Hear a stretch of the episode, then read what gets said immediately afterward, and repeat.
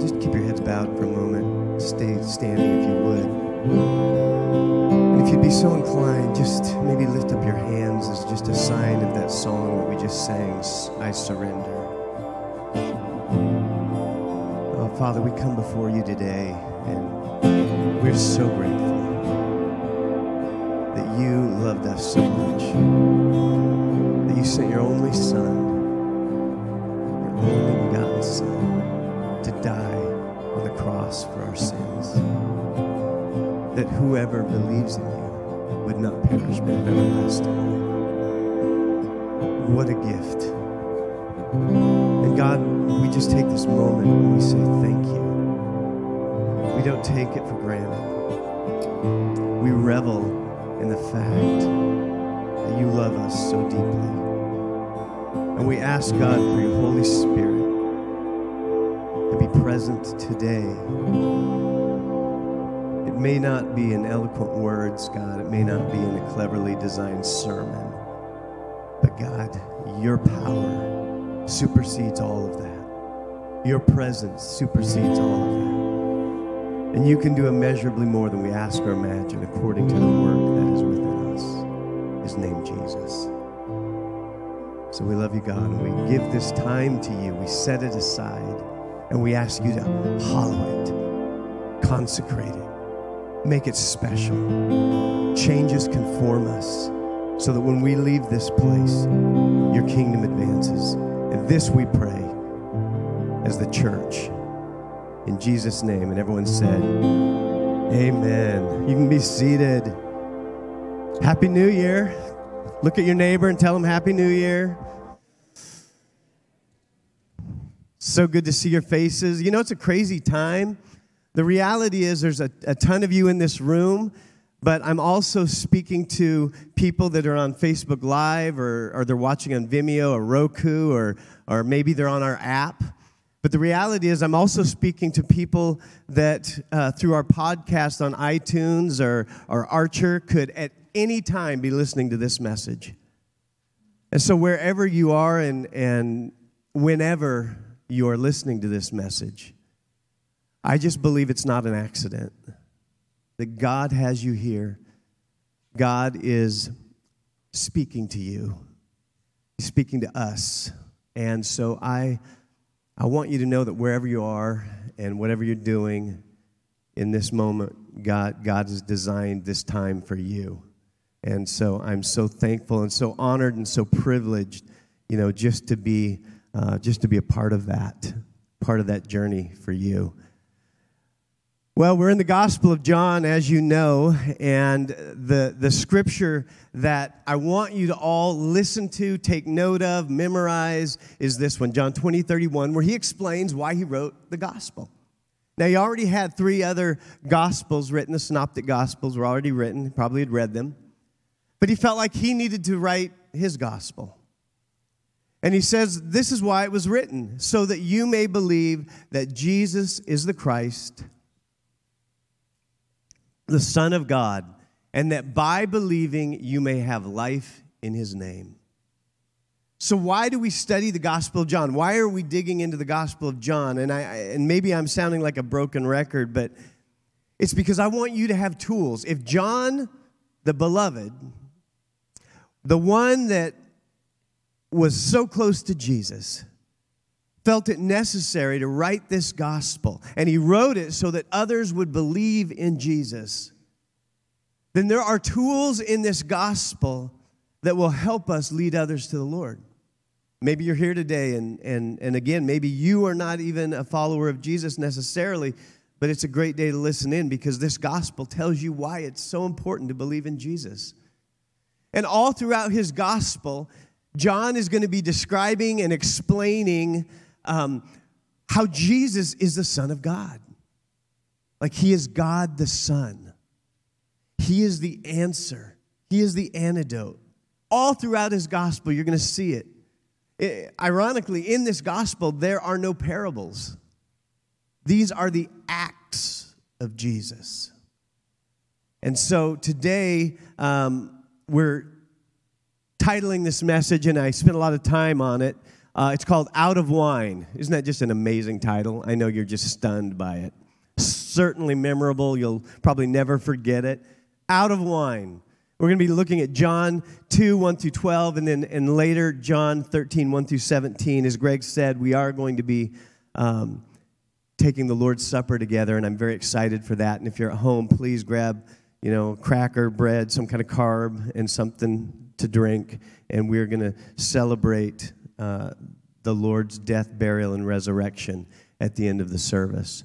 But let's dig right in. John uh, chapter 1, or uh, chapter 2 is where we're going to start. And um, as we get started, I want to just kind of let you know how many of you in this time where we've been stuck in our houses more than normal find yourself getting up and walking to a room for something, and then you get in that room and you have forgotten in 20 feet what you went to that room for? Am I the only one that has been doing that during this time? I do that eight times a day. I walk into a room and I'm like, why am I here? What did I come into this room for? Like just 10 seconds ago, I got up with a really good reason to walk into this room and I've already forgot. It happened last night. I walked out, you know, I went out in the garage. Not, not just in a room, but I actually went out into the garage. And I got out there and I'm like, why am I here? What am I doing here? So I've decided every time I do that, I'm doing five push ups. Just if I walk into a room and I forget, it's five. Either I'm going to get real sharp or I'm going to get in shape, one or the other. But sometimes we, we can forget some real basic things. We can forget the basics. And I love John because John, in his gospel, he brings us back to the foundation, the basics. And I was reading this article, and it was talking about in storms, what, what, what sailboats or what boats do when there's a storm coming. And I always thought what they did is they just hunker in tight to the dock, you know, and, and hope that the boat and the dock are still there the next day. But they don't. They actually journey out into the deeper water and they set their anchor deep. For every foot of, of line that they drop into that deep water, there's five feet of slack so that that boat can move. It's anchored, but it can still move. And it's not going to be, you know, blown apart or, or hitting the dock or hitting other boats, but it's anchored in the deep. And that is my heart today. My heart's passion, my heart's cry today is that we remember that we can journey out into the deep and anchor ourselves to Jesus. And that whatever storm may come, whatever journey we may face, He's there. And He is deeper than any of our trials and any of our struggles. He is deeper than that. And that's my heart today. I hope you hear that. And there was a man that experienced that. And as I've studied this little section of scripture in John 2, I've recognized that, that there is, in particular, is, is a man in this story that experienced a storm. And, and we'll get to that. On the third day, there was a wedding in Cana of Galilee, and the mother of Jesus was there. Now, both Jesus and his disciples were invited to the wedding. We don't know who the wedding was, it doesn't say. I mean, we know Nathaniel was from Cana, so could it be a relative of his? Uh, could it be one of Jesus' brothers, uh, a family member? We don't know, but we know that Mary was obviously involved in the wedding. We know Jesus and his disciples were invited to it. And when they ran out of wine, the mother of Jesus said to him, They have no wine. By the way, you're probably wondering that's why I titled it Out of Wine. They ran out of wine. Jesus said to her, Woman, which is a respectful term, used it at the cross. What does your concern have to do with me? My hour, my hour has not yet come. A few things of note. Number one, when Jesus said, My hour, my hour has not yet come, whenever he refers to my hour, he's talking about the crucifixion. He's talking about his death. And so he's saying to his mother, it's, it's not time yet. Because as soon as I throw my hat into the ring, the principalities and the powers, the, the powers that be, are going to converge. My hour has not yet come. Oh, it would come, but it was not now. And as soon as he tipped his hat, it was game on. And so the second thing of note is the phrase, they have no wine. They ran out of wine. I want you to understand we, we sometimes can read these stories and we lose the cultural context by which they were written. There is probably nothing more significant than that phrase in this story. They ran out of wine. And here's why. One day, probably when the groom uh, was young, his parents probably decided on a family that they liked. And there was a young lady that um, they saw maybe being raised the way that they liked, and, and their family was close. And, and, and they began to believe that maybe this woman would be the one that their son would marry. It's how, how weddings happened in Jesus' day. A lot of times it was, it was more of an arranged wedding. However, the son did have a say in the matter, and at some point he would probably have given his consent to the bride. And as, uh, as they began this process, there was what was called the betrothal process. And the betrothal was so important, so significant that in order to break it, you had to write up a certificate of divorce.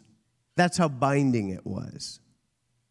But at some point during this process, this groom would write up a document, a covenant, a contract called a ketubah. And in the ketubah, it was the promises he was making to his bride all the things he was going to do for his bride. And part of what he would have written in this covenant and in this contract is I will prepare a place for you. I will have a home that you can come to. I will be faithful to you. As a matter of fact, it was you were more in jeopardy if you were to uh, have sexual relations with someone during the betrothal than even after you were married. Because it was during the betrothal that you were proving your love. And the fact that you would cheat on your betrothed during that process was unthinkable and sometimes even brought on the death penalty. And so this process was not insignificant. And the things that he was writing in this contract and in this covenant were very important. And this would have been something that her family, her father, they would have looked at. There would have been prices to be paid, the bride price. There would have been a promise of a dwelling and a place. There would have been a commitment to love. Would have been all of that. But part of that covenant part of that contract would have been we will take care of the wedding feast. A days long celebration in which friends and family were invited to celebrate with the bride and groom. And part of that covenant, that contract that was sealed, by the drinking of wine, at some point, if they accepted the covenant, the, the groom would drink a cup of wine take a, cup, a, sip out of it, and then he would offer it to his bride. And, and when he did that, he was saying, when he took that cup of wine, he was saying, I would shed my life for you. And then he would offer it to the bride, and if she took it, she was saying, I too would give my life for you. And it sealed it. So at some point during this celebration, can you imagine the groom walking out and looking at the container of wine? Day one, we're doing great. Day two, awesome. Day three, uh oh. I promised something here. Was he going around saying, I think you've had too much to drink? You know, I think you need to slow down. Pump the brakes a little bit here. You see, at some point, he was concerned that he was not going to keep up his end of the bargain, his end of the covenant, his end of the contract. But I promised. Now, was Mary watching? Was she observing this too? I, I don't know. I, I think she had her own issues with her betrothal. I mean, if we're being honest and if we're telling the story accurately, I think we would know that Mary did not probably have the wedding feast she had desired, nor did Joseph.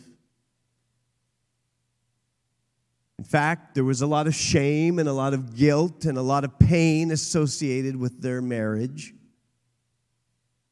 I think she was probably tuned in to this whole process. And out of deep empathy and concern and love for this bride and groom, she, she saw the issue, she saw the problem. And so she, she went to her son. And she said, They're out of wine. This groom is not fulfilling his end of the bargain. He has extended his resources, he has extended what he has, and it has fallen short. You see, it was more than a picture of a bride and groom, it was really a picture of Israel. They had run out of wine. All their works, all their sacrifices was not enough. They had run out of wine. And John is beautifully illustrating what it means to run out of wine. What it means when you can't keep your end of the bargain, when you can't fulfill the contract, the ketubah. And so here's what happens His mother said to the servants, Whatever he says to you, do it. That's faith. Because what did Jesus say? Woman, my time, my hour is, is not yet here, it's not yet come. And yet, mom knows her boy. And she knows that he has listened to her and Joseph that he has been an honorable son, that he has even learned and grown in wisdom and stature through their parenting. And so he says, whatever he says to do it, do it. And so it says there were six water pots of stone, according to the manner of purification of the Jews, containing 20 or 30 gallons apiece.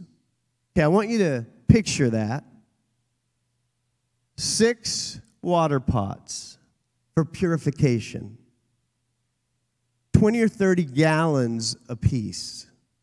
That's the magnitude. Jesus said to them, Fill the water pots with the water. And they filled them up to the brim. And he said to them, Draw some out now and take it to the master of the feast. And they took it. When the master of the feast had tasted the water that was made into wine, and did not know where it came from. But listen, but the servants who had drawn the water knew. Who knew? Who knew? The servants knew. Did the bride, did the groom, did the, the master of the ceremony? The servants knew where it came from. The master of the feast called the bridegroom, who is in a panic, who is sweating profusely, who is feeling like a failure, who is in his head saying, You did not do well enough. You fell short. Wouldn't you have liked to have seen his face? And he said to him, Hey, everyone at the beginning sets out the good wine. And when the, the, the guests are well drunk, then the inferior. Not you. not, not you. Who's he talking to? The bridegroom. He didn't say not Jesus, not the ceremony master, not the father, but you. The one who was feeling like a failure, the one who was feeling shame, the one who was feeling less than, is now being singled out. You have kept the good wine until now. All of a sudden, this person that, that had failed was no longer a failure. Not because of anything he did, not because he went out and crushed a bunch of grapes in a hurry, not because he was able to go buy some more wine, but a gift. We don't even know that he knew where it came from. But all of a sudden, there's good wine, and he's no longer a failure. This beginning of signs Jesus did in Cana of Galilee and manifested his glory. And his disciples believed in him. After this, he went down to Capernaum. He, his mother, his brothers, and his disciples, they were all there at the wedding. Uh, and they did not stay there many days. See, this was the beginning of signs. You may have heard mythology, historical, that Jesus, when he was a baby, did all these miracles. And no, no, no. This, according to the Word of God, was the beginning of his miracles. At a wedding where a bridegroom had failed, a bridegroom had fallen short, a bridegroom was not able to fulfill his contract or his covenant. That was his first, first miracle. Now, I want to ask you a question. Apart from Jesus, who took part in the miracle? Apart from Jesus. Anyone? Huh? The servants. The servants. How many gallons in each of these pots? 20 to 30 gallons in each one of them. And it's not like now where we go get a hose, we bring it over, and there we go. They're going to a well and they're bringing this water to these pots. It's work. The master of the ceremony didn't know. We don't know who else knew, but we know this the servants knew where it came from. And they took part in the miracle. I want you to remember that as we move forward. Because all of us are like the bridegroom. Every one of us. We all come to the end of our, our, ourselves and we experience the pain of emptiness and inadequacy. We know what it feels like to feel like a failure. We know what it feels like that despite all of our best effort, we fall short. And we feel that pain. We feel that pain when we fall short. when we sin, when we lie, when we steal, when we cheat, when we lust, when we are covetous, when we envy, we come to the end of ourselves as, as hard as we try, we know what it feels like. That, that pain. And physical pain is indicative of a physical problem. But a soul pain is indicative of a soul problem. And that's what I'm talking about today is a, a soul problem, a soul pain. When, when we're physically in pain, we can usually identify it. Several years ago, whenever I would go running, inevitably, um, my feet would start to hurt. I, I, I, didn't know what was going on. I felt, uh, I felt like maybe I'd pulled a tendon or um, somehow I had bruised the bottom of my feet, but they, they just hurt. And then I thought, well, you are getting older, so maybe it's just that. And then finally, my wife said, why don't you, because she had discovered what's called good running shoes. Okay? Turn to your neighbor and say, there are good running shoes and there are bad running shoes. Steve had bad running shoes. Well, just so happens I have some friends that own a, a shoe shop, and I got these wonderful little shoes called Salomon's, trail running shoes. See, all along, I thought that there was a tendon out, there, you know, that there was a, a rock bruise, that I had a planter's wart, or I didn't know what was going on. And I tried a lot of different things to try to help my feet. But I misdiagnosed the problem physically. All I needed was a decent pair of running shoes. Now I've got about six pairs, you know, whose treads are at various you know, shaved off at various lengths because I found some good running shoes, because I finally found the answer to the physical problem. But we also have a soul problem. And we can also misdiagnose that soul problem.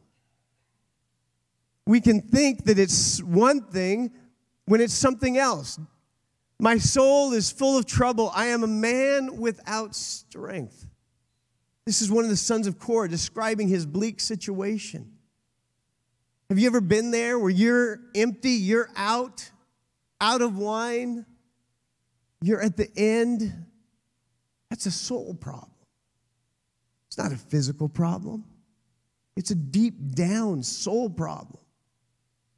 And he was experiencing this. My soul is full of trouble. I have no strength left in me. And then moving on, I love this quote out of the book Soul Keeping. When my soul is centered in God, it'll gravitate toward externals to satisfy, satisfy its craving, to things, conquests, or experiences. But there's nothing you can buy, acquire, or experience that can give your soul the peace that it craves. See, because we've misdiagnosed our problem. We think that somehow some conquest, some experience, some stuff will make it better. But just like me with these running shoes, we've misdiagnosed the problem. Those things will never be enough. St. Augustine said, It's the restlessness in us. You have made us for yourself, and our hearts are restless until they rest in you. So, what's the cure if all the stuff, all the things we do, the conquests, the experiences, if those are not the, the things that are going to really help our soul, then what is it? What is it that will help our soul? That deep hurt, that deep ache, that deep longing, that deep sense of failure, that running out of wine. What's the cure? Well, you know, you're probably thinking he's going to say Jesus. And you're right, I'm going to say Jesus. But it's not just accepting Jesus as your Savior.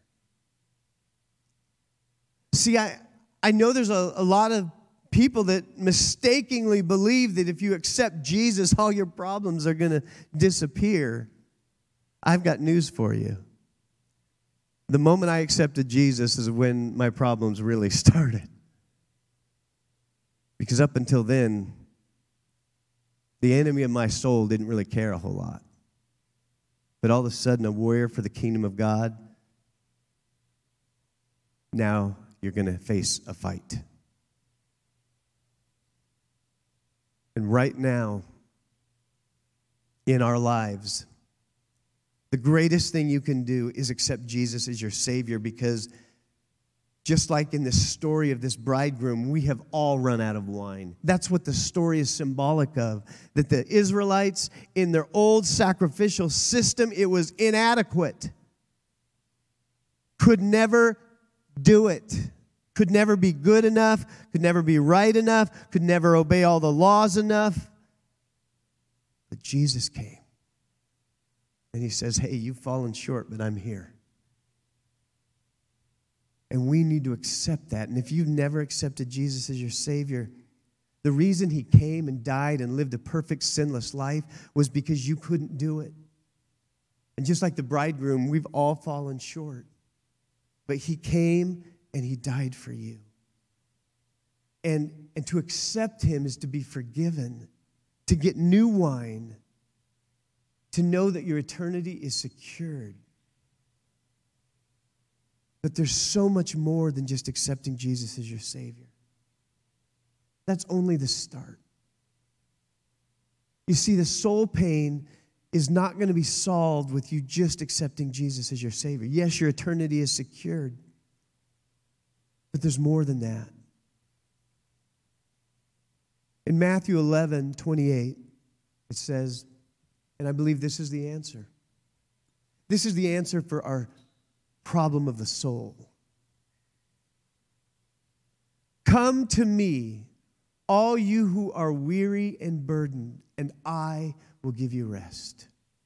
Take my yoke upon you and learn from me for I am gentle and humble in heart, and you will have rest for your souls. Huh. Anyone need that? Rest for your souls? I do. For my yoke is easy and my burden is light. What's the answer for your soul? Come to me. Come to me.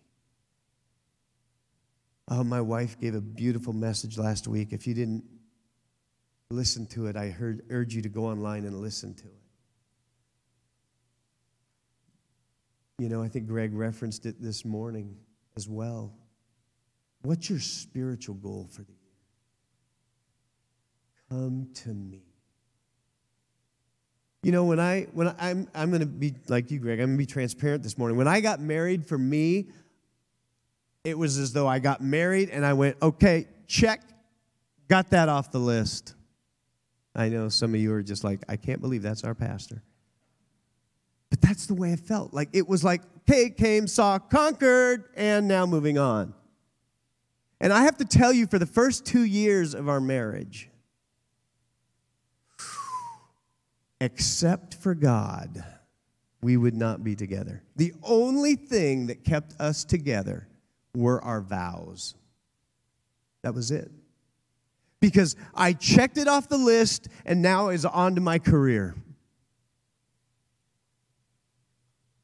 And can you imagine um, what those two years might have been like behind closed doors? Not pretty. I thought the honeymoon was bad, and it was.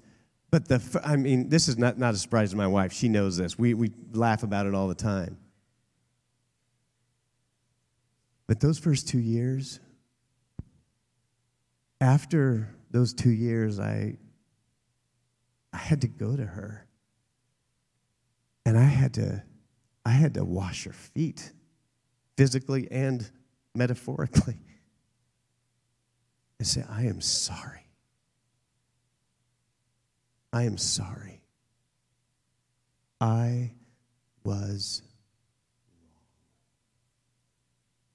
wrong. I, f- I have failed you in these two years. I was not coming to her.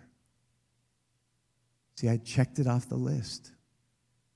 And the Bible says in 2 Corinthians and other places that there are people who come to the Lord, and that's as far as they ever go. And it says that there will be a judgment called the judgment seat of Christ. And at that judgment, there will be those who, it says that they, they come into heaven as if they've escaped a fire, but they have nothing to show for it. They have no treasures, they have nothing to lay at the feet of Jesus because all they did was just accept Jesus as their Savior. But they never came to Him. Come to me. It's more than just checking it off of a list. Dietrich Bonhoeffer, German theologian, he, he wrote, he made a statement, and he was talking to some young men, and they were about to get married. And he made this statement. He said, You think that your love will sustain your marriage, it cannot. Wow, that's almost bad advice, sounds like, right? You think your love will sustain your marriage, it cannot. But your marriage can sustain your love. In other words, that keeping of the covenant, keeping of your vows, that daily interaction and love to your spouse can sustain your marriage. It takes work. And sadly, there are times where both parties do not want to do that. And it ends in tragedy. And my heart breaks for those people that have to walk through that and walk in that. But in our relationship with the Lord, we have an obligation to daily come to Him. It is the only answer for the soul problem that we have when we fall short. That's it, it's the only answer. And I hope, you know, I hope you get that because here I am 30 years later with my wife. And I'll just say, yesterday did not start out great. It was a rough morning. We had our moments. As a matter of fact, probably until about noon or one, we were kind of. But we said, let's go for a hike. We have learned that sometimes you just need to break away from conflict and get a new perspective. And we went up on a mountain and overlooked a beautiful landscape, felt the presence of the Lord, made a snowman, snow woman, sorry. And it was wonderful. Uh, 28 years ago, we wouldn't have done that. We would have fought for three days. But because we have learned through the daily living of life to hug each other, kiss each other, hold each other, pray with each other. We've learned through coming to each other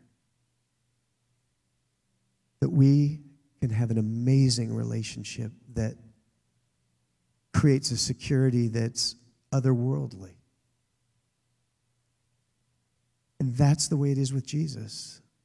It's not something to check off your list. Do you daily come to Jesus? I mean, do you on a daily time and place come to Jesus? Because it's those rituals, it's, it's those anchors, it's those moments that when your soul is empty, your soul is weary, you feel like a failure, it is those moments that you have paid the price daily that will sustain you.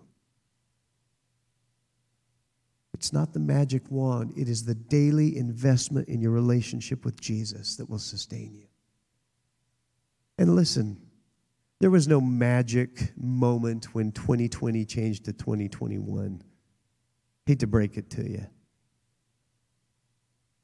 But you know what can change? Our hearts. What can change? Our desire. What can change is our disciplines. That can change. And you may find yourself at the end of 2021 more in love with Jesus because you've made those commitments to spend time with Him, to get to know Him. It is the only thing that has allowed my wife and I to have the amazing marriage we have today is not because we checked something off of a list, but it's because we daily spent time with each other. So listen, make a commitment to it. It says, Come to me, all you who are weary and burdened. Wow.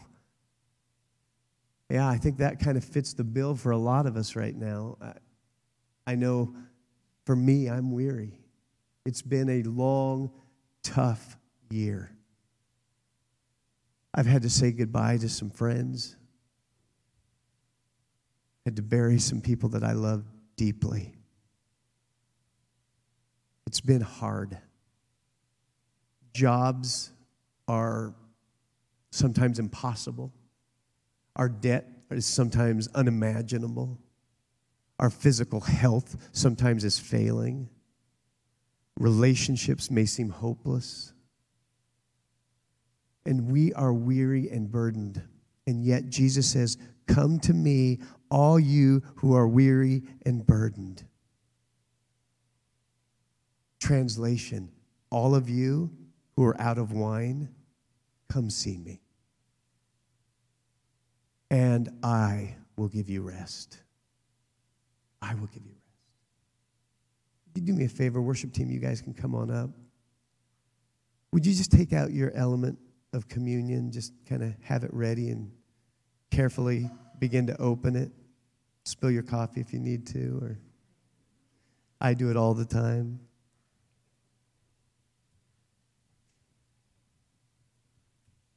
Truly, my soul finds rest in you. In God alone. This is David speaking in his suffering, in his pain, in the desert. And at the very end of it, when he had no more wine, He found rest in God and in God alone. Why was he a man after God's own heart? It certainly wasn't because he lived a perfect life, but he ran after God. Seven times a day I will seek you. Early in the morning I will rise and worship you. This is not someone that checked anything off a list. This is someone that had a dynamic, intimate relationship with God. And in that moment when he was in pain and suffering and empty, and he was looking at the vat of empty wine, he says, I find my rest in you and you alone. And then there's the miracle the miracle of new wine. Just bow your heads for a moment. Wherever you are, whether you're here, whether you're online, whether you're listening sometime in the future. For all I know, my grandchild might be listening to this message sometime in the future. God loves you. Jesus saw your situation. And he knew when he did that first miracle, he was throwing a gauntlet down. He was saying, Suffering, come on. And yet, oh, he loved his mom, but he loved that bridegroom. And he was not willing to let that bridegroom be a failure. Not willing to let that bridegroom break his contract, his covenant. And so when he couldn't meet the need, Jesus stepped in and said, I got you. And maybe you're here today and you've never even heard of Jesus. See, Jesus was God who became man. And because we had this sin seed in our heart, we could never have access to God again. We could never live with Him for eternity because of the sin inside of us. And it would take the shedding of blood. There's only forgiveness through the shedding of blood. And, and it was just not cutting it, it was never meant to cut it. The sacrifice of animals, it was only a foreshadowing of the perfect sacrifice who would come. And He came. Jesus came to this earth. And he lived that sinless life, that perfect life. And he died for you and for me. But that wasn't the end of the story. To prove that he was God, the Father raised the Son from the dead. He is the resurrected Jesus who says to you, I will never leave you and I will never forsake you. This morning, if you've never received that, but you just want to say, I trust Jesus as my Savior. If that's you this morning, wherever you're at, whether you're looking at a screen, whether you're looking at a phone, whether you're in this room, just would you just look at me for a moment? If that's you, you want to make that decision today. Wherever you're at, I want you to just pray this prayer. It's a simple prayer. Just close your eyes and, and in your heart say these words Jesus, I love you. I, I feel you today. I've never felt this before, but I feel it now.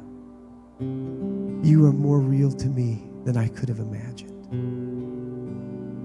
Thank you that I don't have to be perfect.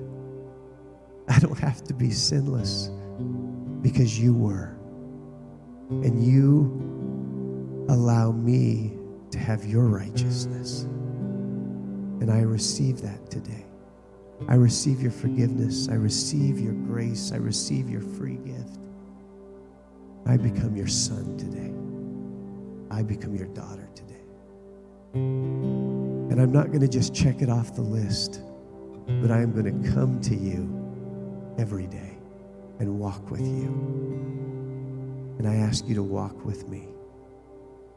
I love you, Jesus, and I commit my life to you. In your name, amen. You prayed that prayer, you have crossed from death to life. And I would love to know it. Just maybe put it in the chat bar or you can text me 679 2478. Get a hold of the church, our website, ChristCenterCashmere.com. We don't want you to be alone on the journey. If you're here today, come talk to me. But I want you to just take this, these elements.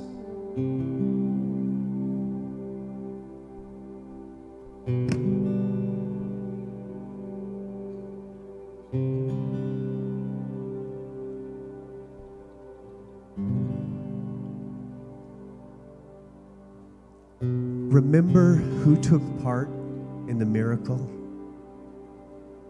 You remember who took part in the miracle way back when we first started? The servants did. The servants took part in the miracle. It's not accidental. There's a reason why John put that there. Remember, he said, My hour has not yet come. If you go to the end of John, in chapter 13, in the place where all the other gospels have the Lord's Supper. John does not put the Lord's Supper there. You've already seen it in Matthew, Mark, and Luke. But let me tell you what the Lord's Supper really is. By this time, he had seen a lot of church life and a lot of gossip and a lot of anger and a lot of division.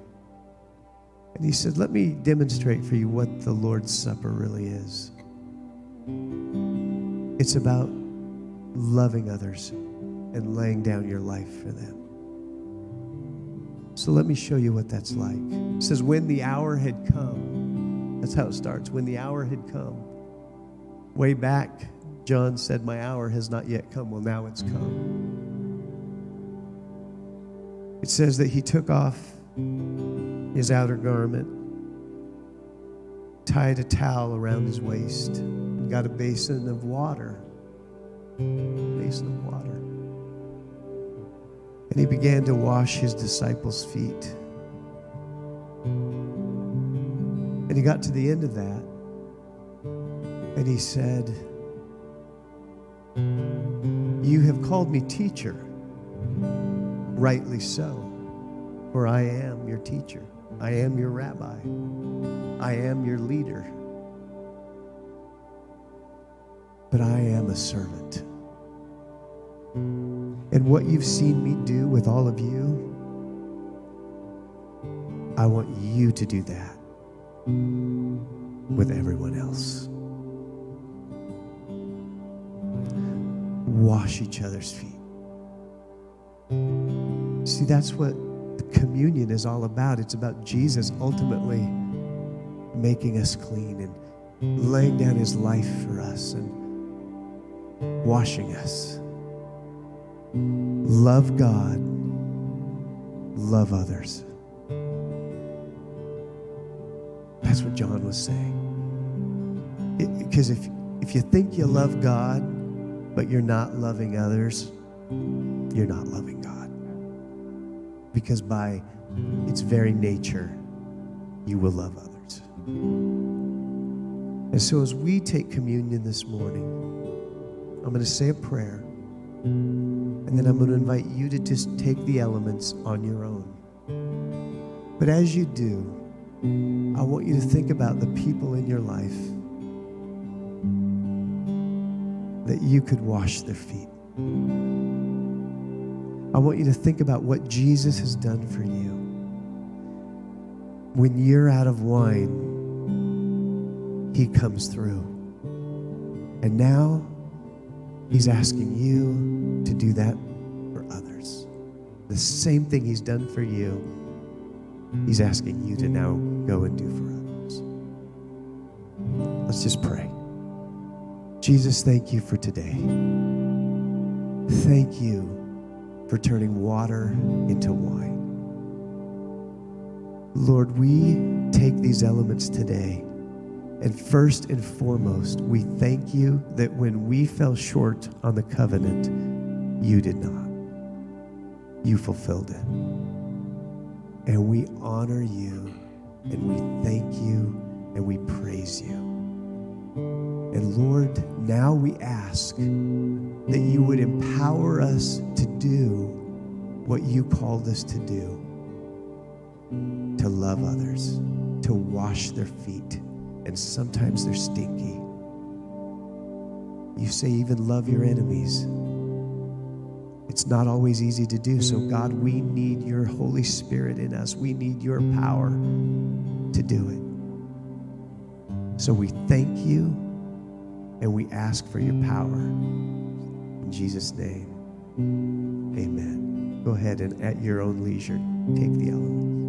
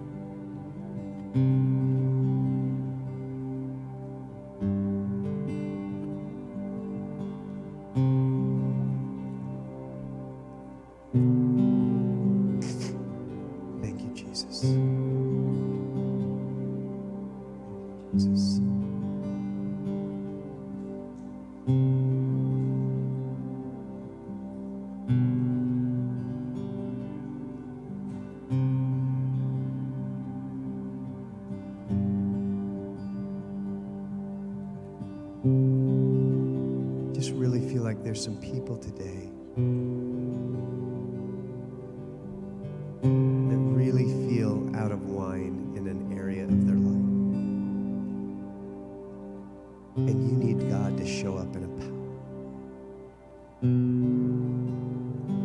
And God wants to show up.